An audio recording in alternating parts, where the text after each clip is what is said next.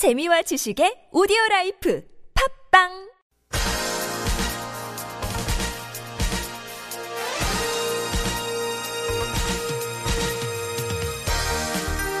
여러분 안녕하십니까. 열린 아침 김만음입니다.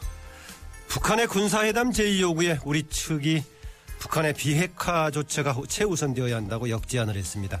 북한의 대화, 대화 제의를 사실상 거절한 셈입니다. 북한의 대화 요구는 진정성이 없는 대화 공세로 볼 여지가 상당합니다. 북한이 그간에 저질러온 무력 도발 또한 강력히 대처해야 하는 것은 또한 마땅합니다. 그러나 박근혜 정부의 대북 압박에 의한 굴복 전략도 결국은 어느 시점에서는 대화 협상을 통해 이뤄질 수밖에 없을 겁니다. 이 점을 생각하면 가급적 빠른 시기에 남북관계 대화와 협상의 국면으로 전환되길 기대합니다. 오월 이십사일 화요일 열린 아침 시작합니다.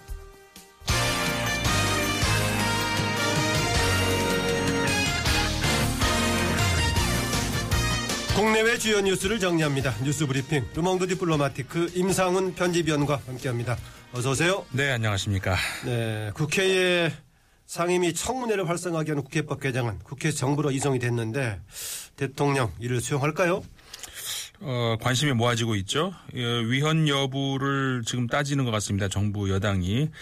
아, 적어도 이제 법리적 차원, 법리적 지원을 받으면서 이제 여론 탐색을 한번 아, 해볼 가능성이 있는데요. 네. 법제처가 어제 오후에 국회로부터 개정안을 송부받아서 그 관련 부처 의견 조회 등을 아, 검토 절차에 들어갔다고 밝혔습니다.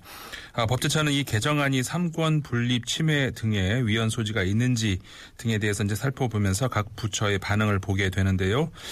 아, 이석준 국무조정실장은 또 어제 기자간담회에서 아, 행정부의 업무를 위축시킬 가능성이 있다면서 잠정 검토 결과 굉장히 어, 걱정스러운 점이 많다 이렇게 정부 내부의 반대의 기류를 전했습니다. 또 새누리당 역시 국회법 개정안의 위헌 여부에 대한 검토에 들어갔는데요. 정부 여당의 입장에서는 당연히 긴장할 수밖에 없을 텐데 반면에 야당은 이를 행정부를 견제, 감시하는 국회의 당연한 권리로 보고 있어서 당분간 법리적 논쟁, 그다음에 여론 탐색이 이어지고 있는 것 같습니다. 일단 공은 청와대로 넘어갔으니까 다음 달 칠일 국무회의에서 결정이 되면은 그다음에 또, 또 연, 어, 여, 이어지겠죠. 네, 국회의 상임위 활동 열심히 하라고 촉구할 때도 있었는데 상임위 활동을 상시화하도록 하는 것이 행정부 활동을 위축시킨다. 모르겠네요. 어느 쪽으로 판단할지. 건 노무현 대통령 칠주기 추모식 어제 경남 봉화 마을에서 열렸는데 야권 인사 총집결이었고 정진석 새누리당 원내대변인도 참석을 했죠? 네. 여권 인사도 몇 명 참석을 했습니다. 노무현 전 대통령이 칠주기 추모식이 깨어있는 시민, 행동하는 양심 이렇게 주제로 어제 열렸습니다. 아, 주제에서도 알 수 있듯이 김대중, 노무현 두 전직 대통령의 정신을 하나로 묶는 것이 이번 추모, 추모 행사의 기본 방향이라고 아, 주최 측은 설명을 했는데요. 아, 그래서인지 그 김홍걸, 노건호 두 그 전직 대통령 아들들이 나란히 자리를 잡았고 어, 더불어민주당 김종인 어, 대표를 비롯해서 구십여 명의 당선인 그리고 국민의당에서도 안철수 천정배 대표를 비롯해서 삼십여 명이 참석하는 등 야권 인사들이 총 집결했습니다.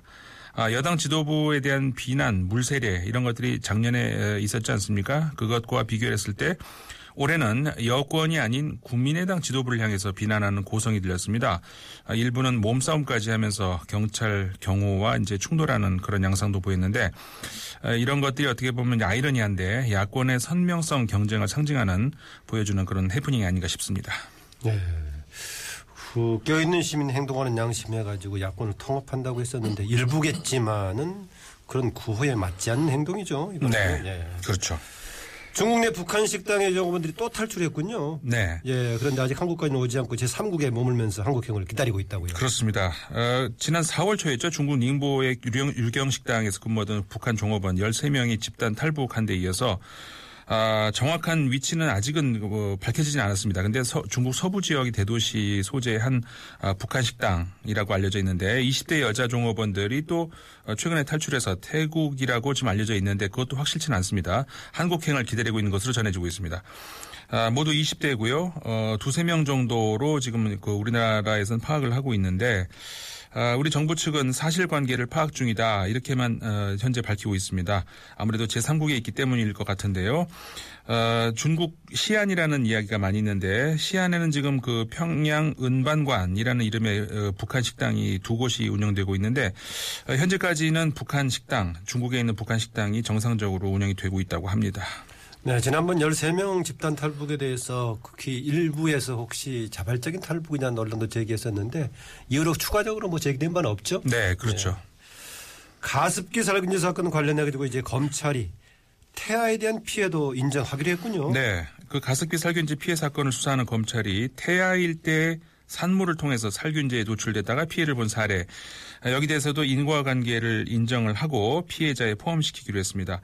아, 정부 이 차 조사 때 이 등급 판결을 받은 아, 피해 신고자 세 명, 그중에서 두 명이 아, 태아 당시에 산모가 가습기 살균제에 노출이 됐었는데 이들의 폐손상이 가습기 살균제와 관련성이 있는지 이게 쟁점이 있었거든요. 네. 아, 검찰은 이들의 폐손상과 산모의 아, 살균제 노출이 인과관계가 있다고 잠정 결론을 내린 겁니다.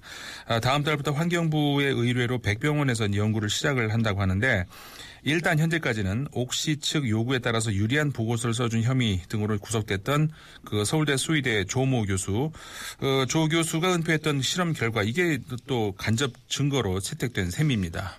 아, 조 교수가 은폐했던 그게 오히려 간접 증거가 됐다고요? 네, 그러니까는. 그 아까도 말씀드렸다시피 이제 본격적인 연구가 시작되는데 그 전에 이제 검찰이 이 조 교수의 실험 결과를 그 근거로 삼아서 어, 삼은 건데요. 어, 이 결과에 따르면은 가습기 살균제 원료 물질이었던 그 피에이치엠지 이게 독성 여부 실험에서 그 임신한 쥐의 뱃속에 있는 새끼 열다섯 마리 중에 열세 마리가 이 물질 노출로 죽은 것으로 나타났다고 하거든요. 그런데 네. 이제 이 조 교수는 이 결과를 제출하지 않고 유리한 부분만 발췌해서 검찰이 제출했다는 겁니다. 그래서 이제 검찰은 공소 사실에 이 부분도 추가를 할 방침이라고 하는데요. 다음 달 시작될 연구 결과를 물론 봐야 되겠지만 결과는 비슷할 거다 이렇게 검찰은 예상을 하고 있습니다. 결국 조 교수의 실험이 혐의 사실을 뒷받침하는 데 사용이 된 거죠. 어, 지난번에 조 교수의 주장하고 이것을 법률 대리인 됐던 김현장하고 서로 주장이 좀 다른 것 같던데 이건 아직 진행 중이죠? 네, 그렇죠. 네. 아직까지는. 조 교수는 알겠습니다. 제대로 보고서를 냈는데 김현장에서 어떻게 했냐 안 했냐 해가지고 이제 논란이 되고 있던 이것 좀 지켜봐야겠고요. 어, 최근 강남역 인근 화장실 살인 사건 뭐 이렇게 있기 때문에 여러 가지 뭐 정신질환자 범죄 관련 얘기가 되고 있는데 네. 정부에 이에 대한 조치를 놓고 또 추가적인 조치를 해놨어요 정부가요? 네, 그렇습니다. 이 정신질환자에 대한 치료를 자발적 치료로 환자 맡겨야 되나 아니면은 사회가 사회가 직접 적극 관여를 해야 되나 논란이 되고 있죠. 이번 강남역 인근 살인 사건을 계기로 범죄를 일으킨 우려가 있는 정신질환자의 입원 치료를 적극적으로 사회가 추진하기로 했다고 합니다. 이제 어제 강신명 경찰청장이 기자 간담회를 가졌는데요. 이렇게 말을 했습니다. 경찰관이 치안 활동 중에 정신질환으로 타인에게 해를 끼칠 우려가 있는 사람을 발견하면은 행정 입원 조치하도록 하겠다. 이렇게 얘기를 했습니다. 어, 이거 행정 입원, 경찰관 입원한다는 겁니까? 아니면은 다른 시민을 입원시킨다는 겁니까? 시, 시킨다는 거죠. 어. 그러니까 이제 관련 근거법들이 몇 개가 좀 있거든요. 예를 들어서 이제 그 범죄를 일으킬 위험이 있다고 의심이 되는 그 정신질환자를 경찰관이 발견을 하면은 뭐 임의로 경찰관이 데려가면 안 되고 어, 정신과 의사 등 그 전문가를 통해서 그 다음에 지자체장에게 그 진단과 보호를 신청할 수 있도록 이제 되어 있다는 거죠. 이게 행정법원이라고 하는 어, 입원이라고 하는 건데 네. 아, 이게 이제 경찰관의 조치가 현재는 사실상 사문화 원래는 있었는데 사문화되어 있다는 거거든요. 이게 다시 활성화된다는 겁니다. 아, 경찰은 보건복지부와 협의를 거쳐서 주간 야간 모두 그 행정 입원이 어, 가능한 그런 범어, 저 병원을 지정하기로 했는데요. 어, 또 일선 경찰관이 정신질환자의 범죄 위험도를 객관적으로 진단할 수 있는 어떤 그 체크리스트를 만들어서 또 경찰에 배포할 계획이라고 합니다. 그리고 이제 그 위험 판단 정신질환자가 자진 퇴원을 만약 요청을 할 경우 어떻게 할 것인가. 병원이 퇴원, 퇴원 거부를 할 수 있는 그런 조치를 지금 적극 검토하기로 했습니다.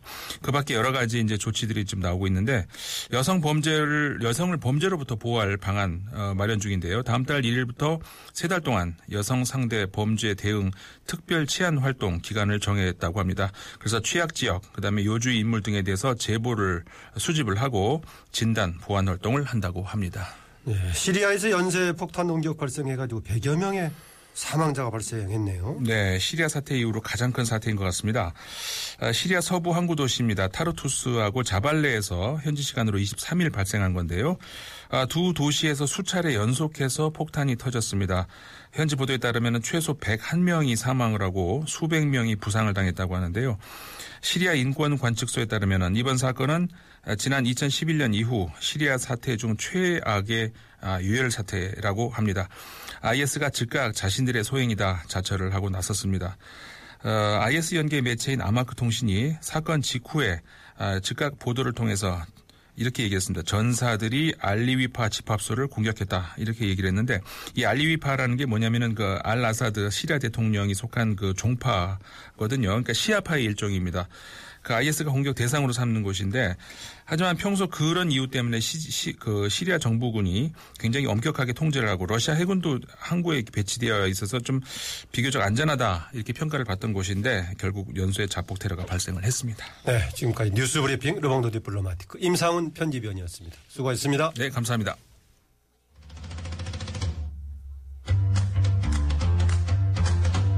이슈를 알기 쉽게 풀어봅니다.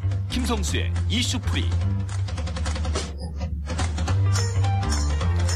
이슈프리 김성수 시사평론가 어서 오십시오. 안녕하세요. 김성수입니다. 예, 오늘은 그 지난 이천십삼 년 박근혜 대통령 미국 방문 수행 당시 인턴 성추행 파문을 일으켰던 윤창중 전 청와대 대변인에 대해서 알아보겠습니다. 아직도 칩거 중이던가요? 얼마 전에 보도 보니까 김포에서 머리 길게 하고 다니는 보도가 나온 그러니까 것 같은데. 뭐 칩거 중인 건 사실인 것 같습니다. 뭐 엉덩이 게이트다 뭐 이런 말로도 불렸었죠. 네. 그래서 뭐 그때 당시에 언론의 보도와 자신의 해명과 이런 것들이 오가면서 여러 가지 유행어를 낳기도 했습니다. 어 그런데 지금 그 이후에는 정말 어 언론의 눈에 띄지 않고 많은 그 언론들이 그때 당시에는 굉장히 그 그야말로 열화와 같은 그런 분위기로 취재를 했었지만 어, 정말 제대로 칩거를 하고 있었어요. 근데 지금까지도 어, 별다른 그런 특별한 활동들을 하지 않고 칩거하고 있는 걸로 알려졌는데 이제 그 한 언론사의 보도가 나왔는데요. 어, 최근에 이제 에, 미국 법에 따라서 공소시효 삼 년이 만료됐다는 그런 보도였어요. 예. 저 그렇게 돼서 뭐 조금씩 활동을 하지 않을까? 이런 뭐 추측들이 나오고 있는 그런 상황입니다. 뭐 공소시효 만료 부분에 대해서는 이제 이따가 좀 더 자세히 말씀드리겠습니다. 아, 지금 조금 전에 어떤 언론사 얘기 나왔는데 윤창중 전 대변인 본인이 언론인 출신이었죠? 그렇습니다. 이분이 이제 천구백오십육 년생인데 충남 논산에서 태어났습니다. 그래서 팔십일 년도에 한국일보에 입사해서 계속 언론계에 있었죠. 뭐 코리아타임스와 케이비에스에서도 잠깐 있었고 또 세계일보, 문화일보에서 기자로 근무를 했습니다. 세계일보 기자 당시에 그때가 노태우 정부 말기였거든요. 그런데 청와대의 정무수석실 행정관을 잠깐 지낸 이후에 아, 청와대 근무한 적이 과거에 예, 있었군요. 예, 그리고 그다음에 이제 세계일보에서 정치부장을 했던 걸로 알고 있고요. 구십칠 년 대선 당시에 이회창 한나라당 후보 언론 보좌역을 맡으면서 정치권에 좀 기웃된 적이 있었는데 다시 이제 구십구 년에 문화일보 논설위원으로 언론계에 복귀를 했죠. 네.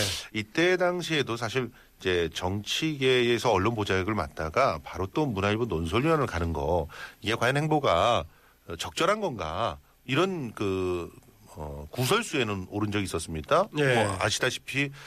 어, 언론과 정치가 유착하게 되면 거기서부터 여러 가지 에, 안 좋은 모습들이 보이지 않습니까? 그런데 바로 언론을 담당하는 보좌역이 되다가 그리고 다시 또 언론사에 들어간단 말이에요. 그것도 논설위원으로 들어간단 말이죠. 음. 이렇게 되면 에, 특정한 정치 세력이나 정치인에 유리한 그런 논평을 할 수밖에 없는데 어, 그 다음부터 이제 이천십일 년 말에 문화일보에서 퇴직을 했고요. 어, 그 블로그를 운영하면서 어, 새칭 굉장히 독한 그런 글들을 써내기 시작했죠.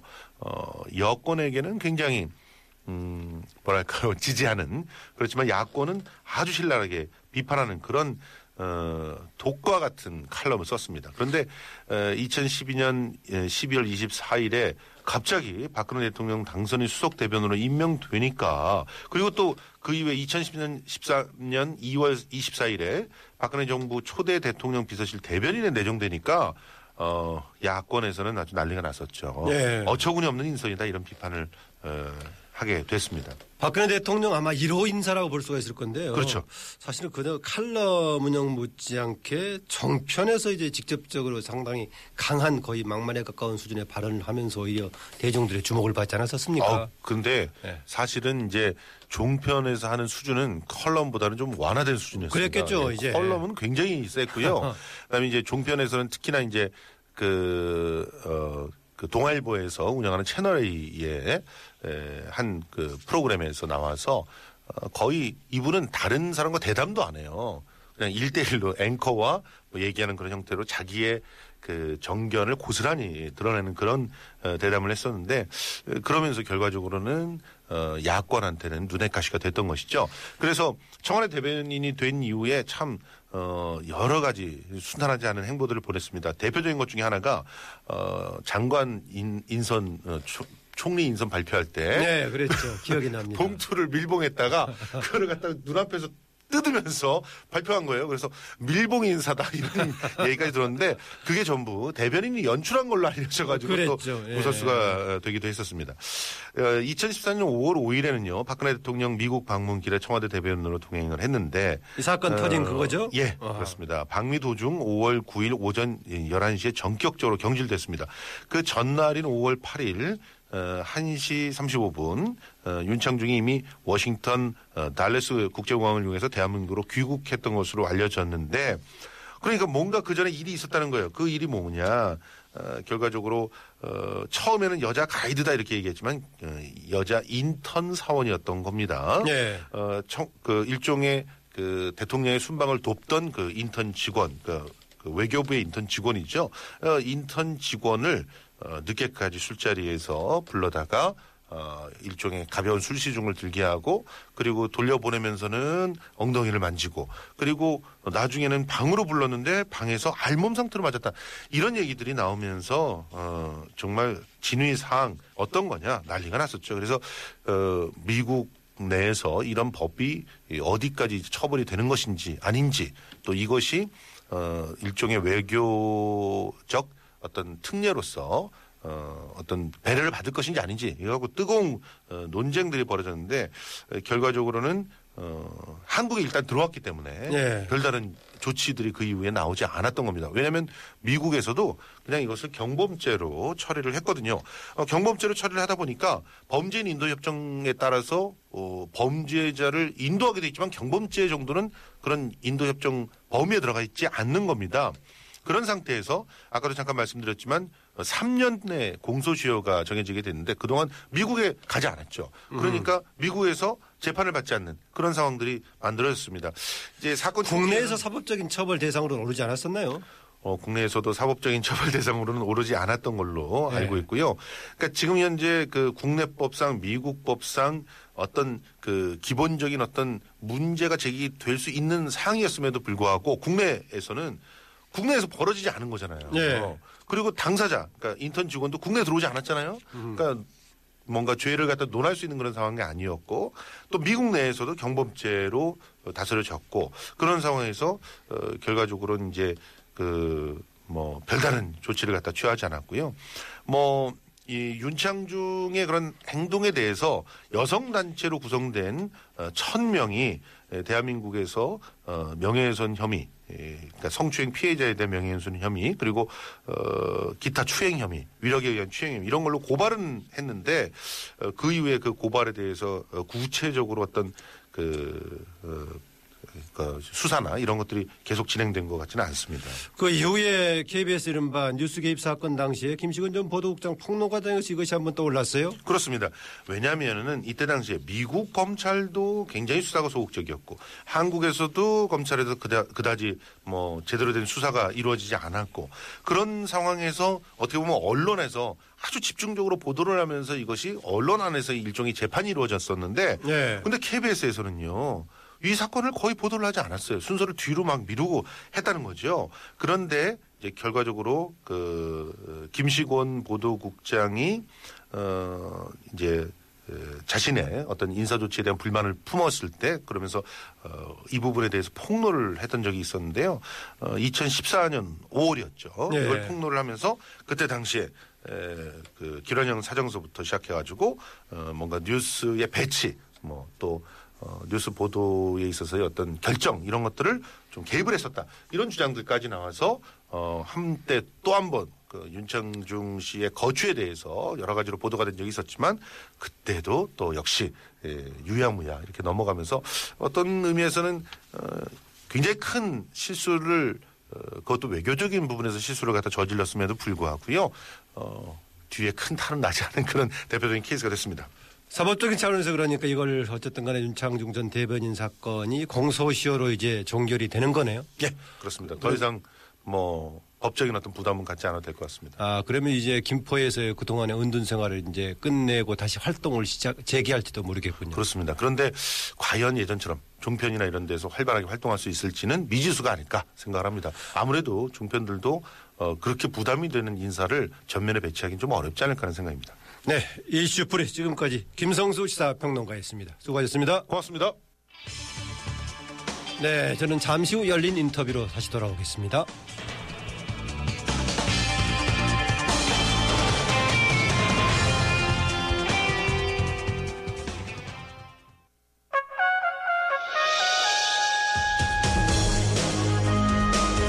열린 인터뷰 시간입니다. 새누리당과 더불어민주당 각 당 원내대변인 연결해서요. 지금 논란이 되고 있는 국회법 개정안을 비롯해서 전국 현안에 대한 여러 입장 들어봅니다. 네, 먼저 새누리당 김정재 원내대변인 먼저 연결합니다. 안녕하세요.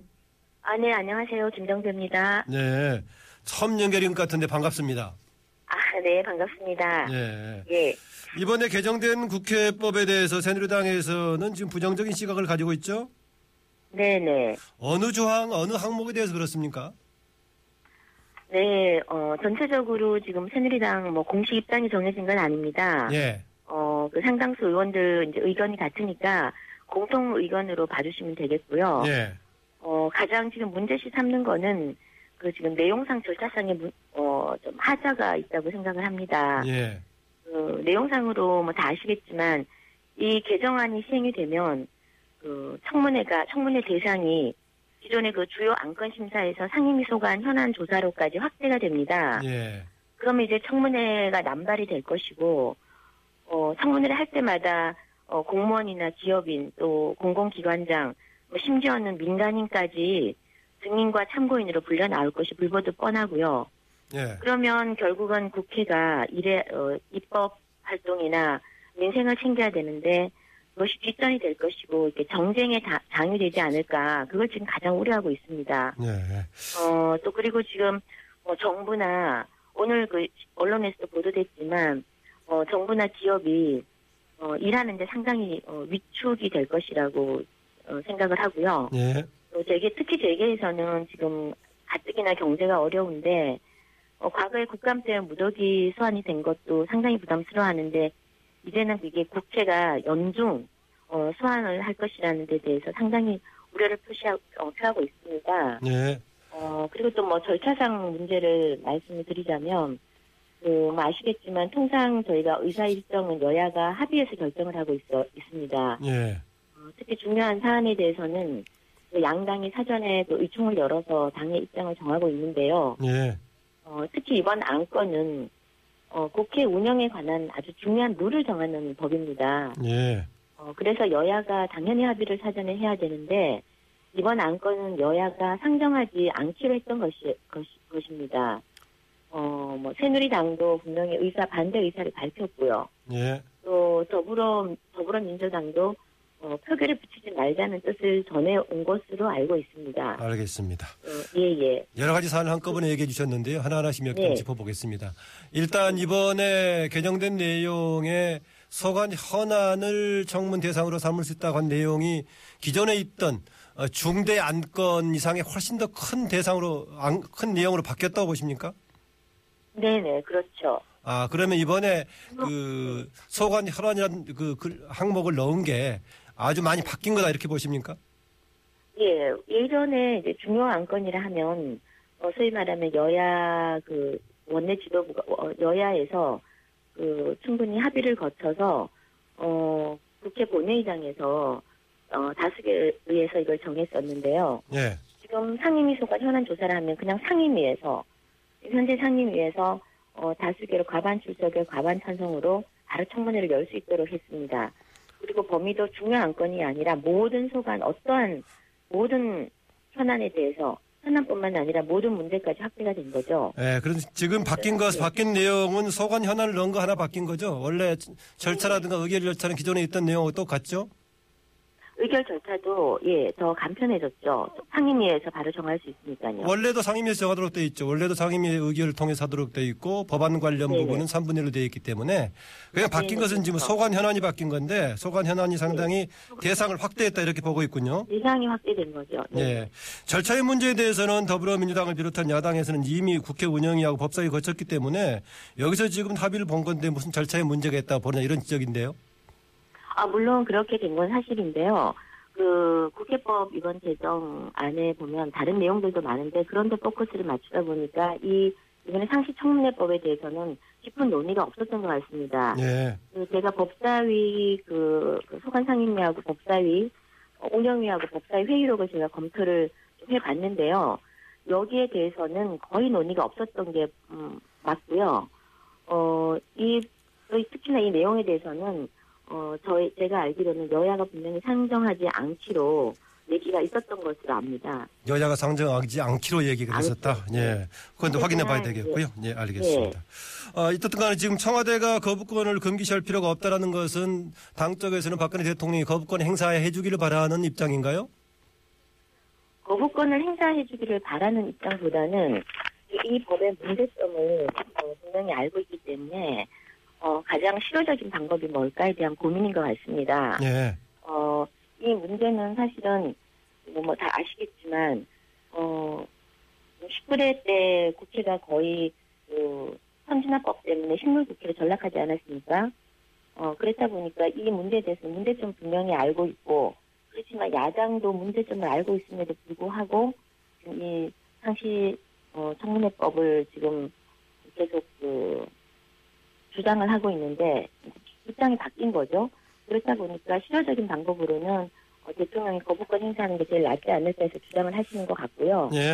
어, 무엇보다 중요한 거는 그거는 대통령이 어, 대통령의 고유 권한이기 때문에 국회에서 이래라 저래라 할 문제는 아닌 것 같습니다. 네, 알겠습니다. 네. 네. 어, 당연히 뭐 헌법에 보장된 대통령의 거부권이니까 뭐 대통령 네. 판단에 따라서 국정에 도움이 안 된다고 판단하면 거부권 행사할 수 있겠죠. 네. 그런데 지금 또 하나 논란이 되고 있는 게 십구 대 국회에서 지금 지금 이제 통과가 돼서 대통령께 옮겼는데 대통령이 거부권 행사하는 시점에 만약에 십구 대 국회가 끝난다면은 이게 지금 자동 폐기되는 걸로 보는가요? 아니면 이십 대 국회로 이어진다고 보는 건가요? 지금 어 만약에 거부권 행사를 십구 대 때 할 경우는 어, 어 자동 폐기 본회의를 열지 않으면 자동 폐기가 될 것이고요. 예. 본회의를 열어서 연, 연 열면은 어 안건을 상정을 시켜서 표결을 하면 될 것으로 알고 있습니다. 근데 이제 문제는 이십 대 때 어 거부권을 행사할 경우에는 지금 법리적 해석이 좀 달라져서 아직 그 검토를 하고 있다고 저는 들었거든요. 예. 법제처에서 검토를 하고 있다고 그렇게 들었습니다. 네, 아까 제가 말씀을 드렸지만은 사실상 현행법 체계에서도 어, 상임위에서 지금 의결한다거나 또 법안 관련된 부분은 삼분의 일이 요청하면 청문회의를 열 수 있는 거 아니겠습니까? 네네. 어, 그렇다고 본다면은 이 개정이 문제가 법이 지금 현재 국회법이 개정이 안 된다고 하더라도 어, 여소야대 국면에서 청문회는 더 활성화될 수 있는 환경 아닙니까? 어, 물론, 뭐, 물론 맞습니다. 그렇지만 이제 문제는, 그, 법으로 이걸 만들어지는 것과 아닌 것은 또 다르다고 보고 봅니다. 예, 예. 어, 지금까지, 어, 사실 현행법으로 청문회는 가능하죠. 어, 그런데 지금 청문회의 그 내용과 결과를 저희가 살펴보면은, 어, 증인 참고인 사실 하루 종일 불러놓고, 어, 무더기 소환하고 보여주기식의 청문회가 많았습니다. 예. 그래서 그 늘 그 국정조사 청문회를 열었지만, 정쟁으로 시작해서 정쟁으로 끝난 경우가 많았는데요. 이렇게 이제 무용론이 제기되고 있는데, 이런 문제점을 어, 국회에서 뻔히 알면서도 해법을 찾지 못한 상황에서, 진지한 논의가 없는 상황에서 이번 법 통과는 상당히 문제가 있다고 보죠. 네. 그래서 이, 어, 물론 현실적으로 여서야도 국면에서 언제든지 마음대로 열 수 있다고는 생각을 하지만, 이렇게 법으로 만들어놓은 것은 또 다른 문제가 있습니다. 예. 청문회 자체에 대한 지금 여러 가지 뭐 시정 문제라든가 개선할 과제는 당연히 있겠죠. 당연히 네. 있을 것 같은데. 마지막으로 다른 질문 하나 드리겠습니다. 지금 정진석 원내대표 비대위원장 겸하는 방향으로 지금 가는 겁니까? 아니면은 그냥 비대위 없이 가는 겁니까? 아직 정해진 바는 없고요. 예. 그 지난 금요일에 그 중진들께서 어 많은 의견을 어 제시 많은 의견을 내놓으셨습니다. 정진석 대표께서 어, 그런 방안들에 대해서 지금 심사숙고하는 것으로 알고 있고요. 합리적 결정을 내릴 것으로 기대하고 있습니다. 아, 추가로 진행된 건 없군요, 그러니까요. 네, 추가로 진행된 건 없습니다. 예. 지금 이제 당에서 친박 비박 영혼 안 쓰기로 했던가요? 어, 지금 뭐 당 대표도 강력히 그렇게 주문하고 있고요. 어, 친박비박 용어를 쓰지 예, 않는 것이 바람직하고 또 안 해야 하겠죠. 예. 용어를 안 쓰면은 당내 계파 문제가 해결된다고 보시면 어떻습니까? 현실적으로 존재하는 것을 뭐 용어 하나 쓰지 않는다고 없어진다고 보지는 않고요. 예. 어, 그럼에도 불구하고 어, 친박비박이라는 표현을 향후에는 좀 자제를 해, 해야 되지 않나 싶습니다. 예. 어, 결국은 뭐 모두가 어, 지금 현재 정부가 박근혜 정부가 일을 제대로 하고 성공하기를 바란다는 점에서는 어, 모두 다 친박이 아닌가 싶습니다. 네, 오늘 말씀 감사합니다. 아, 네, 감사합니다. 네, 지금까지 새누리당 김정재 원내대변인이었습니다. 이어서 더불어민주당 이재정 원내대변인 연결합니다. 안녕하십니까? 네, 안녕하십니까? 네. 지금 이제 조금 전에 혹시 네. 새누리당 원내대변인 이야기 들으셨나 모르겠는데요. 네, 말씀. 예, 이렇게 개정이 되면 이제 정부 업무, 국정 전반의 업무가 위축되고 심지어는 경제단체들의 활동도 위축된다라고 걱정이 많아요. 예, 어, 좀 높아심이 과하시다는 생각이 드는데요. 예. 청문회의 본래 목적은 정부가 잘못한 것 숨김없이 제대로 짚어보고 잘못된 게 있으면 바로 잡는 겁니다. 그 미국의 예를 한번 들어볼까요? 많은 사안대에서 청문회 실시하고 있지만 국정 마비돼서 정부 기능 멈춘 적은 없습니다. 네. 오히려 이제 국회법 조항에는 사실 없는 상시 청문회라는 말씀 계속 하고 계신데요. 음, 국회가 행정부를 대상으로 해서 주구장창 뭐 삼백육십오 일 뭐 청문회 열 수 있다는 식으로 호도하는 것이 더 문제입니다. 네. 그 국회법 육십이조 일항의 개정의 문제인데요. 청문회 활성화는 어, 오히려 국민의 권익 증진이란지 알 권리 증진에 도움이 되는 거고요. 그리고 국가적 현안과 뭐 대형 비리 사건 터졌을 때 국회 차원에서 가장 정당성을 가지고 있는 국회 차원에서 신속하고 효율적인 대처가 가능하게 하다는 장점이 있습니다. 예. 예.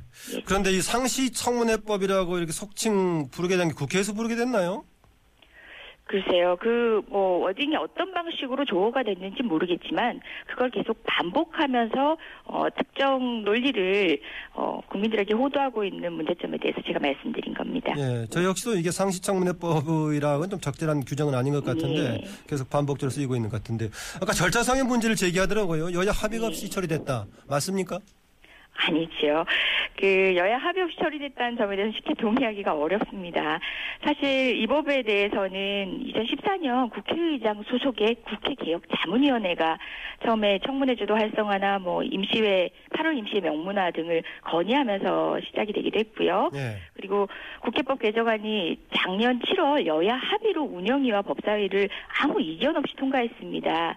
그 새누리당 대변인께서 어, 당시에 이제 논의가 좀 좀 부족했다라고 하시는데, 통과되던 당시에 별 논란이 없었던 것은 어, 다른 이견을 밝히지 않았어도 되는 상황에서 비롯했습니다. 속기록 자체를 보더라도요. 네. 오히려 그때 당시에 이제 검토를 소홀히 했다면은 여당 의원의 직무유기였는데요. 무엇보다 지금 본회의에서 새누리당 다수 의견이 찬성해서 통과된 거 아닙니까? 그 부분에 논의가 부족했다고 한다면은 어, 지금 얼마 지나지도 않은 시간에 좀 심각한 문제가 아닌가 싶습니다. 네. 당 스스, 여당 스스로 국회의원의 직무유기에 대해서 심각한 문제점을 지적한 거나 다름없다는 생각입니다. 논의가 부족했던 것이 아니라 이견이 별로 없었다. 그런 네, 얘기군요. 그렇습니다. 예. 네.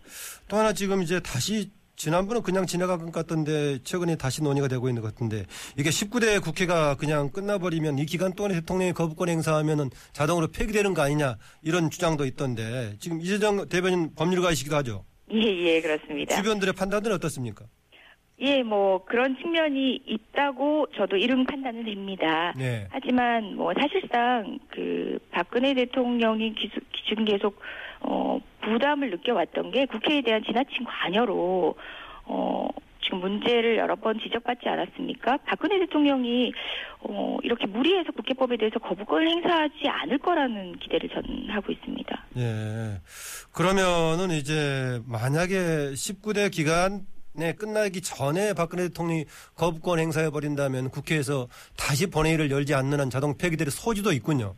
예, 그렇습니다. 어... 그 사실상 지금, 어, 지금 현재 거부권 행사를 논의하는 것 자체는, 어, 이십 대 국회 여소야도 국회를 지나치게 정치적으로 의식 한 것으로밖에 보여지지 않습니다. 네. 오히려 어, 사전의 국회 선복의 느낌, 으름장의 느낌이 너무 나서 그런 방식으로 되는 것은 대통령의 국정운영, 향후 국정운영에도 많이 무리가 될 텐데 왜 이런 여론을 그대로 지켜보거나 확대하는 것을 보고 계시는지 전 좀 의문이 있습니다. 아, 대통령께서는 어느 측면에서 이것이 국정운영에 방해가 된다고 거부권 행사한다고 보십니까? 저는 국정운영에 방해가 된다고 판단하는 측면에서는 어, 상식적으로 동의하기 힘들고요. 어, 여소야대 국회를 의식한, 아까도 말씀드렸지만 정치적 의도에서 비롯된 논의 제기가 아닌가 그런 생각을 하고 있습니다. 사실 새누리당 같은 경우는 본인들이 야당이던 이천년 칠월 칠월경에 지금보다 더 강한 내용이 담긴 법안을 추진했던 적이 있거든요. 네. 예, 국회법 개정안 어... 을 발의해서 재직의원 사분의 일 이상 요구로도 청문회 열 수 있도록 했었고, 현재는 법안의 경우에 삼분의 일 이상이죠. 그렇죠. 네. 더 강력했죠. 어. 그리고 또 삼분의 이 이상이 찬성하면 강제 증언도 어, 가능하도록 하는 등 조금 전에 이제 새누리당 김정재 원내대변인께서 얘기했던 우려되는 측면에 대한 얘기를 보다 강화된 요건으로 지시를 하시기도 했었거든요. 네. 예, 그 상황적 변화는 크게 없어 보입니다. 예, 사실상 이 법의 본래적 취지에 대해서 동의를 했던 새누리당이기 때문에 법이 효과적으로 효율적으로 제대로 취지에 맞게 운영되는 것을 돕는 게 어, 옳지 않나라는 생각입니다. 이게 지금 만약에 박근혜 대통령 거부권을 십구 대 국회에 행사하게 돼버린다면은 이십 대 국회 원구성을 비롯한 출발에도 좀 영향을 받지 않겠습니까? 맞습니다. 만약 청와대가 거부권 행사를 실제로 하게 된다면 이건 음, 사일삼 총선에 국민이 보여준 민심을 무시하는 것에 다름 아니라고 생각합니다. 국민의 알 권리가 존중되어야 된다는 측면에서 추진된 법인데 어, 되려 이 법에 대해서 이렇게 강하게 거부권까지 고려를 한다면 되려 정부나 음, 청와대의 무능함을 감추려고 하는 것으로밖에 해석될 수 없고요. 국회를 다시 그냥 통법부, 거수기 역할로 생각하고 정치 파트너로 생각하지 않는 독선으로 국민들은 이해하게 될 것 같습니다. 아, 경우에 따라서는 박근혜 대통령 거부권을 행사하더라도 이십 대 국회에 맞춰서 할 수도 있는 거 아니겠습니까? 네, 그러실 수도 있겠지만 사실상 음, 국회가 통과시킨 경위나 절차 등을 어, 면밀히 살펴본다면은 어, 거부권 행사를 할 실질적인 명분은 거의 없는 상황에서 협치를 위해서는 어, 괜히 제동을 거는 불필요한 정치적 논쟁에 휘말릴 필요가 있다는 어, 제언을 드려봅니다. 네, 원구성 관련 질문을 하나 드리겠는데요. 네. 지금 이제 여러 가지 가능성은 있지만 더불어민주당 쪽에서 국회의장을 맡게 될 가능성이 커 보이는데요. 네. 그러면은 이제 여러 가지 입법의 또 하나의 관문이라고 할 수 있는 법사위원장은 다른 당한테 가는 게 맞지 않느냐, 이게 좀 타당해 보이기도 하던데 그래도 더불어민주당은 야당에서 가져가는 게 맞다는 주장하고 있습니다. 지금 프레임에 참 동의를 할 수가 없는데요. 네. 법사위원장 야권이 맡아야 된다는 주장을 하고 있다고 일각에서 먼저 얘기를 하시는데 네. 법사위원 자리를 지금 요구하는 것은 더민주가 아니라 새누리당이라는 아하. 입장에서 전 얘기를 시작하고 싶습니다. 네. 그 뭐 현대 민주주의나 헌법 정신은 견제와 균형의 원리잖아요. 국회 운영에서도 그대로 반영되는 게 타당하고 사 일삼 총선에서는 어, 국민들이 더민주를 제일 당으로 만들어주시지 않았습니까? 국회가 어, 민심에, 민심을 반영해서, 민심에 그대로, 민심을 그대로 국회 운영에 반영한다면 법사위원장 자리를 맡는 게 맞다라는 생각은 하고 있습니다. 뭐, 관행을 예로 들지 않겠습니다. 관행으로, 어, 만들어졌을 때는 그만큼 타당한 권력 분립의 원리에 대한 이해가 있었기 때문에 관행으로 만들어진 거거든요. 예. 예. 그래서 더민주가 무리해서 법사위원장 자리를 요구하는 것들이 아니라 지금 현재 새누리당이 헌법정신이 반영된 권력 견제와 균형의 측면에서 야당에게 법사위원장을 주던 관행을 별다른 명분 없이 지금 무시하고 있는 것이 아닌가 논의돼서 좀 우려스러운 바가 있습니다. 네, 어제 이제 노무현 대통령 칠주기 행사가 있었었죠? 네. 어제 가, 가셨습니까? 예, 예, 다녀왔습니다. 당연히 가셨을 것 같은데 네. 어제 이제 김원기 전 국회의장이 메시지를 통합을 강조했던 것 같은데요. 네. 그리고 또 어제 행사의 주제도 껴있는 시민 행동하는 양심 같이 가자 이렇게 했던 것 같은데 예, 어제 장난 가운데 주를 예. 잘 하고 돌아왔습니다. 그런데 그 국민의당 지도부에게 일부에서 욕설하는 등 소란이 있었습니다. 행사 취지에 좀 부합하지 않은 거 아니었습니까? 어, 예. 어, 뭐 저는 그 장면을 보지 못했지만 언론을 통해서 들었습니다만은 소란은 있었지만 뭐 욕설이 있었는지는 사실 확인되지 않지만 어, 여하튼간에 그 노무현 전 대통령을 추모하기 위한 마음으로 함께 모인 분들이고 정치적 이해관계 떠나서 와주신 모든 분들께 서로 예의를 갖췄어야 된다는 생각입니다. 네. 다만 어, 그런 논란 가운데서 이제 분노하셨던 분들을 조금이라도 이해하자면, 그러니까 그게 타당하다는 취지는 아닙니다. 이 어, 친노에 대해서 그러니까 지나친 비난이나 비판을 제, 비판 비판을 하면서 당을 떠난. 어, 분들 그리고 총선 기간 내내 친노를 비판했던 분들이 추도식에 왔을 때 일부 지지자분들이 어, 감정이 좀 격앙된 게 아닌가라는 생각이 들고요. 논란이 있었다는 점은 굉장히 아쉽지만 많은 분들이 음, 노무현 대통령 추모해 주시기 위해서 오셨고 저 역시 어, 저희 당 입장에서 감사드리면서 앞으로 국민 통합이라든지 사회 양극화 해소, 뭐 남북 통일 어, 그런 노력을 위해서 애써주셨던 노무현 대통령 정신 제대로 계승하고 발전시키는데 어, 우리가 더 이상 논란이나 이견은 없었으면 좋겠다는 생각입니다. 네, 이거 하나 마지막으로 질문드리고 싶은데요. 네. 어, 어제 저희가 인터뷰했던 김경수 당선인의 경우도 이제는 이십 대 총선 이후에 친노로서의 개파의 의미는 없다. 이제 네. 그런 논란 없다라고 했었는데 반대로 손혜원 홍보위원장은 이제 친노가 더욱 강화됐다. 친노는 대세이고 주류다라고 오히려 강조하더라고요. 이거 어떻게 봐야 될까요? 어느 쪽 얘기를 드려야 될까요? 그 발언의 맥락을 보시는 게 맞을 것 같습니다. 발언의 단어 각각을 흩쳐서 보시는 게 아니라 맥락을 손혜원 위원장의 발언 맥락을 살펴보면 친노 개파에 대한 얘기가 아닙니다. 되려 친노 개파를 거론하면서 논쟁을 유발한 발언에 대한 반응이었거든요. 그래서 그 맥락과 정의 등을 모두 종합해서 이해를 한다면 저도 다 읽어 맥락을 읽어봤는데요. 네네. 그런데 대세이고 이제 밀고 간다. 다른 소리 하지 마라 이런 분위기 같던데요. 저는 김경수 당선인의 친노가 더 이상 개파로서 의미가 없다라는 얘기와 다를 바 없는 얘기라고 봅니다. 아하. 이게 상징을 사용하는 방식의 문제인데요. 손혜원 홍보위원장의 발언은 사실상 그 이십이일경 하루 전날 그 박주선 국민의당 언론 인터뷰를 염두한 발언이라는 생각이 들거든요. 네. 그 친노의 친노가 아닌 뭐 친문에 대한 반발이 호남 민심이었다라고 하면서 이제 그 다음 날 어, 노무현 대통령 서거 칠주기 행사를 참여하겠다라고 하신 분이 또 친노 친문 논란을 어, 가지고 오시니까 거기에 대한 반응으로서 역설적으로 상징들을 끌어다가 표현하신 거라고 전 생각하고 김경수 당선인의 말처럼 이제는 더 이상 친노라는 것에 특정 계파적 의미가 없다라는 말과 다르지 않다고 해석이 됩니다. 아, 그런데 홍보위원장이면 대중들에게 어떻게 전달될 것인가 예, 중요한 아이, 거 아니겠습니까? 맞습니다. 예. 발언의 적절성이나 뭐 그런 부분에 대해서는 저도 이견이 있습니다만은 그 부분으로 인해서 당내의 친노적 의미를 어, 좀 심각하게 다시 고려하는 계기가 되는 거는 저는 이견이 있다는 얘기고요. 예. 사실 뭐 지금 정당 내 개판 문제 오래된 얘기고 없는 것이라고 얘기하지 않겠습니다. 정치인들의 숙제고 또 더민주 같은 경우는 작년에 탈당 아픔까지 겪으면서 많이 힘들지 않았습니까? 네. 지금은 더 단단해졌고 개파 정치 문제 많이 해결해 가려고 노력하고 있습니다. 네. 반성하고 국민만을 위해서 일하는 정당을 위해서 신뢰받는 정당을 위해서 노력하겠다는 말씀으로 마무리하고 싶습니다. 네, 오늘 말씀 고맙습니다. 예, 고맙습니다. 네, 지금까지 더불어민주당 이재정 원내대변인이었습니다.